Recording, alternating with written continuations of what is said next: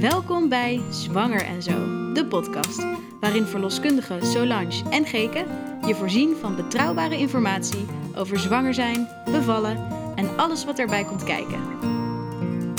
Eerste keer of al lang bekend, wat komt er op je pad nu je zwanger bent? Mag die biefstuk echt niet meer? Wanneer zie ik mijn eigen tenen weer? Een nieuwe wereld gaat open, maar welke dingen moet je geloven? Informatie op niveau, dat vind je bij Zwanger en Zo. Hey, leuk dat je weer luistert naar een nieuwe aflevering van Zwanger en Zo de podcast. In deze aflevering gaan we het met je hebben over het actief leiden van het nageboortetijdperk. Uh, oftewel, of we actief handelen voor de geboorte van de placenta, of dat we vooral wachten en het lichaam het allemaal zelf laten doen. Um, want na de geboorte van de baby ja, ben je toch nog niet helemaal klaar. Uh, en moet die geboorte van de placenta nog? Dus daar gaan we het over hebben. Wat zijn de opties? Uh, wat zijn de voor- en nadelen van zowel afwachten als actief handelen? Um, en we hopen daar al je vragen over te beantwoorden vandaag. Maar we gaan natuurlijk eerst naar het vragenvuur. In één minuut de antwoorden op de belangrijkste vragen van het onderwerp van vandaag. Dit is het vragenvuur. Wanneer start het nageboortetijdperk? Dat is eigenlijk direct na de geboorte van de baby. En wat wordt er bedoeld met actief lijden van het nageboortetijdperk? Nou, dat er handelingen worden gedaan om de placenta sneller geboren te laten worden en het bloedverlies na de bevalling te beperken. Oké, okay, en wat wordt er dan concreet gedaan? Nou, volgens de WHO bestaat actief lijden uit drie componenten. De eerste is direct na de geboorte oxytocine toedienen door middel van een injectie. De tweede is tractie op de navelstreng houden om de placenta eerder geboren te laten worden. En het derde is het masseren van de baarmoeder na de geboorte van de placenta. En in de praktijk zie je ook nog vaak dat de blaas gelegen wordt door middel van een katheter of dat je geactiveerd wordt om actief te gaan plassen, eigenlijk vaak nog voordat je gaat persen. Um, in de richtlijn van de Nederlandse gynaecologen zie je dat het toedienen van oxytocine als het belangrijkste en vaakst gedane onderdeel wordt gezien.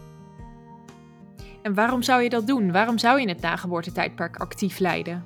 Dit wordt voornamelijk gedaan om een fluxus, en dat houdt in meer dan 1 liter bloedverlies, te voorkomen. En wordt dat standaard gedaan? Wordt het standaard het nageboortetijdperk actief geleid? Nou, dit verschilt erg per zorgverlener. In het ziekenhuis wordt dit bijna altijd standaard gedaan. Om de eerste lijns verloskundige verschilt het erg per persoon. Maak het dus altijd bespreekbaar als je dit belangrijk vindt om te weten. Uh, nou, dat was het vraagvuur. Uh, laten we verder gaan. Want het actief leiden van het nageboortetijdperk houdt dus in dat je actief dingen gaat doen om het bloedverlies te, te, ja, te beperken en de placenta eerder geboren te laten worden. En in seizoen 2 hebben we al een keer een aflevering gemaakt echt over de placenta. Een hele aflevering, is volgens mij aflevering 13, die helemaal uh, over die geboorte van die placenta gaat en hoe dit um, ja, hoe dit eigenlijk gaat. Hè? We zijn uitgebreid uh, bij stil gaan staan. Uh, dus als je daar wat meer over wil weten, zou ik eerst die aflevering misschien luisteren. En dan daarna dit als een soort van aanvulling. Dan uh, ben je helemaal goed op de hoogte over de geboorte van de placenta. Nou, we weten dat 88,7% van de vrouwen binnen 40 minuten zonder problemen haar eigen placenta geboren laat worden, zonder dat er interventies nodig zijn. En de geboorte van die placenta kan versneld worden door de hoeveelheid oxytocine in het lichaam te verhogen. Ja, en we hebben het al heel vaak over oxytocine gehad, want het is heel denk ik vaak. het, echt heel vaak. Het is denk ik echt het meest gebruikte woord ongeveer als het gaat over bevallen en hormonen. En uh, iedereen weet, denk ik, als je de podcast al een tijdje luistert ook, wat het doet. Namelijk, het is het hormoon dat weeën maakt. En tijdens de bevalling uh, maakt het dus echt weeën om je kindje geboren te laten worden. En na de bevalling maakt het de zo bekende naweeën. Um, en laat het daardoor de geboorte van de placenta. Um, en laat het daardoor de placenta geboren worden. Want we weten, hoe meer naweeën, hoe beter die baarmoeder dus samenkrampt en hoe eerder die placenta geboren wordt en hoe minder het bloedverlies is.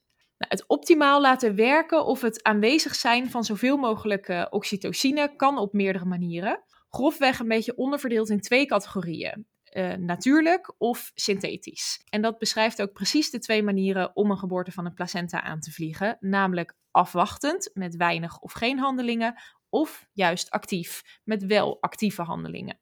Ja, en voordat we die twee opties uh, met jullie gaan bespreken, is het nog wel even iets belangrijks om te weten. Want waarom willen we eigenlijk dat die baarmoeder na de bevalling goed gaat samentrekken? Dus goed gaat samenknijpen en die placenta vlot geboren wordt. Nog eventjes daarover, hè, die baarmoeder is een spier. Daar hadden we het ook al over de, eh, met de podcast over de ontsluiting gehad. Die, die moet zich als het ware gaan samentrekken, dus aantrekken. Uh, om dus een, een fluxus te voorkomen of dus ja, dat bloedverlies dus meer, niet meer dan 1 liter te laten worden. En de belangrijkste oorzaak van dat ruim bloedverlies na die bevalling is namelijk dat de baarmoeder dus niet goed samentrekt. Uh, dat noemen we ook al atonie. En nou, je kan wel voorstellen dat zo'n placenta, die zit in jouw baarmoeder. Um, en die moet dus, uiteindelijk wordt je natuurlijk geboren. Um, um, en we moeten juist zorgen dat, dat er daarin dus weinig bloedverlies ontstaat. Je kan je voorstellen dat die placenta zorgt ook een soort van wond in je baarmoeder achterlaat, uh, waardoor je dus bloedverlies krijgt. En we willen dus dat continu eigenlijk die baarmoeder gewoon goed samengetrokken blijft. En dat kan dus met die oxytocine nou ja, hoe meer oxytocine, hoe minder kans je dus op zo'n atonie, dus een slappe baarmoeder die zich niet samentrekt. En dat kunnen we dus op verschillende manieren gaan activeren. Dus zowel met actief beleid als afwachtend beleid. Um, en dat verschilt ook wel heel erg. Hè? Toen uh, Geke dit ging opzoeken, dat het heel erg per, per land verschilt, zei je toch, Geek? Ja, ja, best wel. Dat de een vindt, uh, Engeland vindt het een en Nederland vindt het ander. En verloskundigen worden dan weer anders opgeleid. Hoe dat precies zit, komen we zo nog eventjes op. Wat ik ook belangrijk is om te weten, is dat we hebben het nu dus heel erg over het voorkomen van dat ruime bloedverlies. Uh, kijk, bloedverlies is natuurlijk nooit, ja, het is bij een bevalling heel normaal, maar je, je wil dat altijd beperken. Je wil bij niemand te veel bloedverlies hebben. Maar vooral de WHO, die adviseert om bij iedereen en bij elke bevallende vrouw een actief beleid te voeren, die zit hier echt heel erg bovenop. En hoe komt dat nou? Dat komt omdat wereldwijd, vooral in de lage inkomenslanden, een fluxus, dus ruim bloedverlies, eigenlijk de belangrijkste oorzaak is van moedersterfte tijdens de bevalling. In Nederland en andere westerse of uh, rijke landen is dat uh, niet zo. Zijn er andere oorzaken? Nou ja, is moedersterfte sowieso heel erg zeldzaam, gelukkig. En als het dan gebeurt, komt het vaak niet doordat het ruim bloedverlies is. Maar je kunt je voorstellen dat als het in andere landen wel een belangrijke oorzaak is van moedersterfte, dat je er alles aan wil doen om dat te voorkomen. Nou, en een van die dingen die je kan doen om dat te voorkomen, is dus het voeren van een actief beleid. En in het vragenvuur hadden we het er al even over. Bij een actief beleid eh, kunnen er verschillende handelingen worden gedaan om die placenta sneller geboren te laten worden en het bloedverlies te verminderen. Want dat is bij actief beleid altijd het doel. Nou, het zijn een beetje vier dingen die je kan doen. Wat we zeiden al in het vragenvuur: oxytocine toedienen, uh, tractie op de navelstreng houden, soms de blaas legen, nou, maar het bekendste en volgens Nederlandse gynaecologen ook het meest belangrijkste onderdeel van het actief lijden is de prik met oxytocine, die je na de bevalling vaak in je been krijgt. En mensen noemen dit op het spreekuur ook wel vaak eh, de prik voor de placenta, merk ik. Ja, en ook wel veel mensen die er of niks van af weten. Dat heb ik ook wel eens. Want voorheen had ik het er eigenlijk nooit over. En toen dacht ik, oh nee, eigenlijk moet ik het ook in het bevalpraatje wel eens benoemen. Want anders heb je helemaal geen idee wat het is. Kun je ook geen duidelijk uitleg over geven. Of nou, nee. en ook of mensen hier een, je zeg maar, verloskundigen hebben hier allemaal een mening of een visie over van eh, ben ik voor actief beleid of afwachtend. Maar dat kun jij als vrouw, zeker straks na deze podcast te hebben geluisterd, ook wel weer een mening uh, of visie over ontwikkelen. Wat je daarin belangrijk vindt. En ja. Uh, ja, sindsdien bespreek ik het ook steeds meer. Dus dat vind ik ook wel leuk om, uh, om die extra info te kunnen geven. Ja, het is ook leuk om over te sparren inderdaad met mensen. Want wil je kosten wat het kost, uh, zo min mogelijk bloedverlies? Of wil je juist wat meer de natuur zijn gang laten gaan? Nou ja, daar gaan we het dus hier lekker over hebben. En het is ook wel goed om het te benoemen. Want stel dat je het er niet over hebt gehad in een zwangerschap. En je zegt na de bevalling ineens, ik ga je een prik in je been geven, goed? Dan is het eigenlijk best wel gek als je niet weet ja. waar dat voor is. Wat is dat? Ja. Ik zeg ook wel altijd in mijn geboortewen of geboortewensen, in mijn uh, cursus, geef ik altijd aan van schrijf het op wat je hierin wil. Omdat, en dat is niks negatiefs naar het ziekenhuis, maar die doen dat gewoon wat sneller en wat makkelijker. Van, oh ja, even een prik in je been, hups. En dan denk je van, oh, ik heb hier niet eens een keuze in gehad. En als je wel weet wat het is, dan kun je daar en ook je mening over hebben. Of daar iets over opschrijven. Ik wil het niet actief, of ik wil het juist wel actief. Of ja, dat is mhm. gewoon heel belangrijk om daar uh, veel van af te weten, denk ik. Ja, precies. Want daarin zie je dus heel erg verschil. Dat de Nederlandse gynaecologen doen het eigenlijk standaard bij iedere vrouw. Wat je bij hun in de richtlijn tegen een fluxus zeg maar leest, is dat ze bij iedere vrouw adviseren om een uh, hoeveelheid van vijf of tien eenheden, dat ligt er net even aan hoeveel van het spul je in je injectienaald stopt, uh, standaard adviseren bij elke vrouw. Uh, nou, in Engeland adviseren de gynaecologen dat altijd bij iedereen 10 eenheden te doen. Dus dan zie je al dat het 5 en het 10 eenheden verschilt.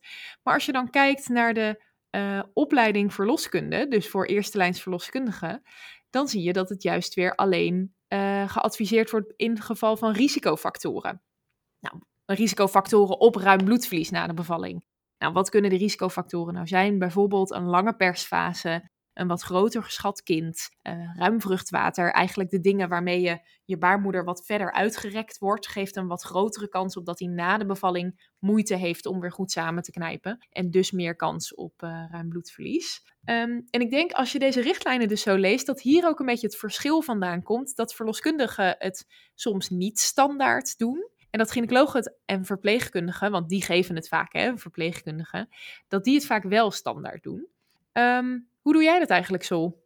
Ja, ik doe het ook niet standaard eigenlijk. Wel bij, uh, inderdaad, bij ruim bloedverlies wel. Of op het moment dat we weten dat nou, de meeste, gemiddeld geloof ik dat de meeste placenta's in 20 minuten wel zijn geboren. Hè? Uh, uh, maar als ik merk dat, het, dat, die placenta er dan niet is, dan, uh, dan ja, is mijn advies wel om uh, inderdaad een oxytocine prik te geven. Om toch die baarmoeder te stimuleren van, hé, hey, je moet die placenta loslaten als het ware.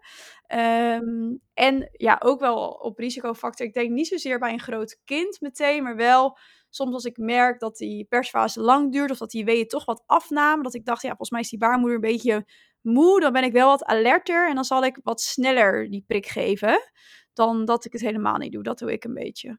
En jij? Ja, ik denk ik ook. Niet niet zo vaak preventief, behalve bijvoorbeeld bij ruim bloedverlies in de voorgeschiedenis of ja, echt dat, ja. keiharde tussen aanhalingstekens risicofactoren op ruim bloedverlies, maar dat hoor ik jou ook zeggen. En anders gewoon op indicatie van de hoeveelheid bloedverlies die er op dat moment is. Ja. Dus dan doen we het eigenlijk allebei niet preventief, maar op indicatie. Ja, precies. Ja. ja, en het is goed om te weten dat, dat er bij hoog risico vrouwen uh, is bewezen dat actief lijden van het nageboortetijdwerk kan zorgen voor vermindering van een fluxus maar dat dit afwisselend wel of niet wordt bewezen in een laag risicopopulatie. Hè, wat Geke net al zei, een hoog risico is bijvoorbeeld als je bij je eerste bevalling uh, meer dan een liter bloedverlies hebt gehad, dan is daar wel een kans op uh, dat je dat bij een volgende bevalling weer hebt. Dus dan zit je bijvoorbeeld al in een hoog risico uh.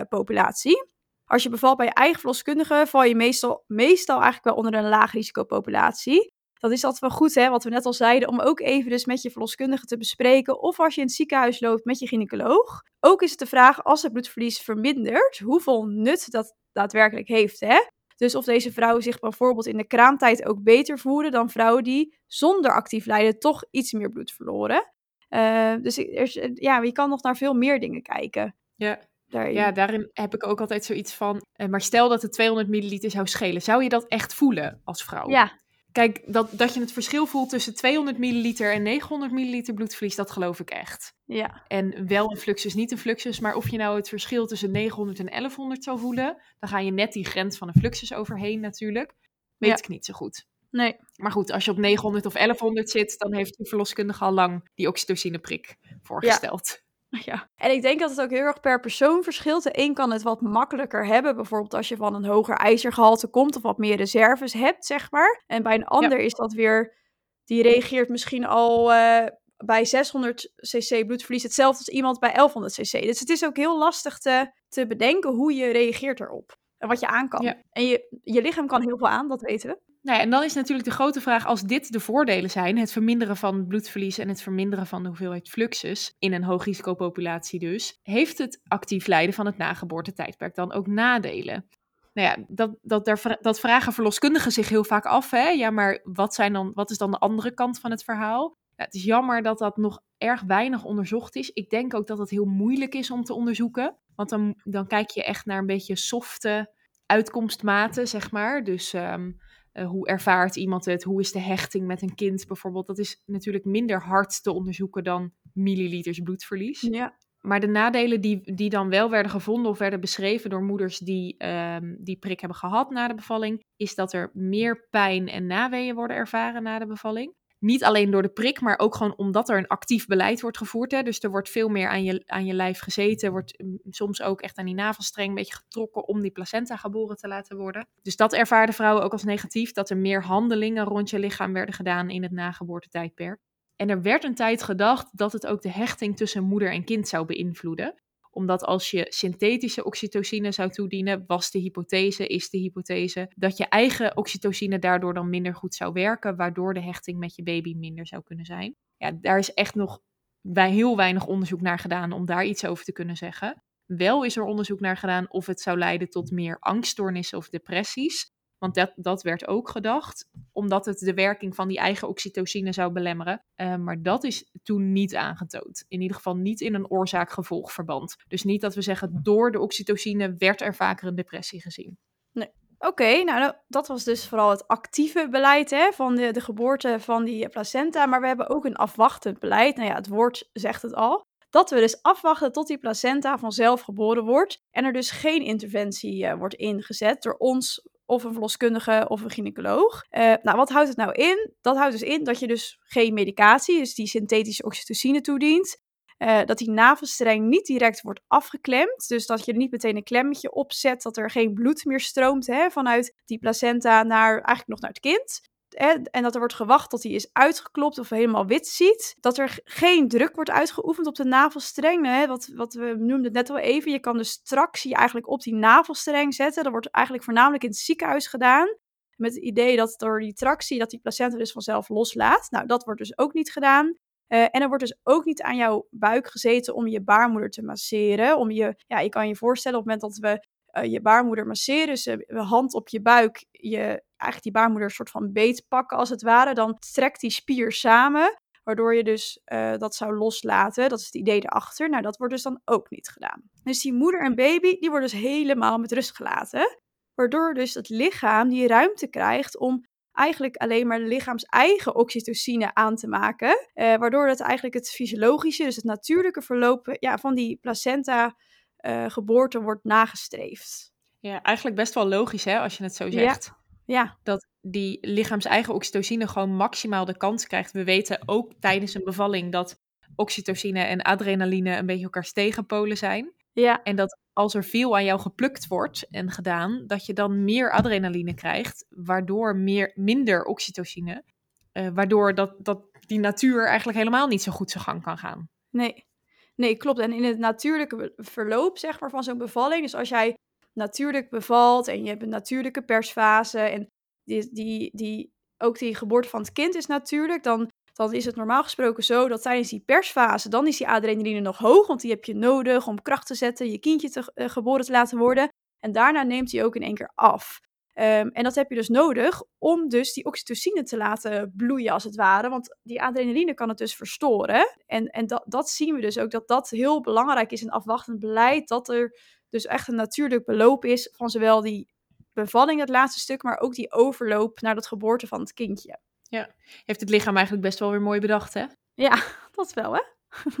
Ja, en er zijn volgens mij ook wel cijfers dat een fluxus bijvoorbeeld vaker voorkomt bij uh, na een inleiding of na een vacuüm. En dit, dat kan ik me ook helemaal voorstellen bij in het idee dat er, als het laatste stukje spannend is, dat er meer adrenaline is en dat er dan in het eerste stukje daarna misschien daardoor wel minder oxytocine is. Dat is meer ja. even mijn boerenverstand nu dan dat we dat weten uit onderzoek, volgens mij. Maar dat klinkt ja. best wel logisch. Ja, en er is natuurlijk ook dan minder vaak natuurlijke oxytocine, omdat bij een inleiding krijg je natuurlijk ook synthetische oxytocine toegediend. Dus dan heb je vaak ook alweer minder natuurlijke oxytocine. Dus dan ja, lijkt het me dat ook weer logisch verband.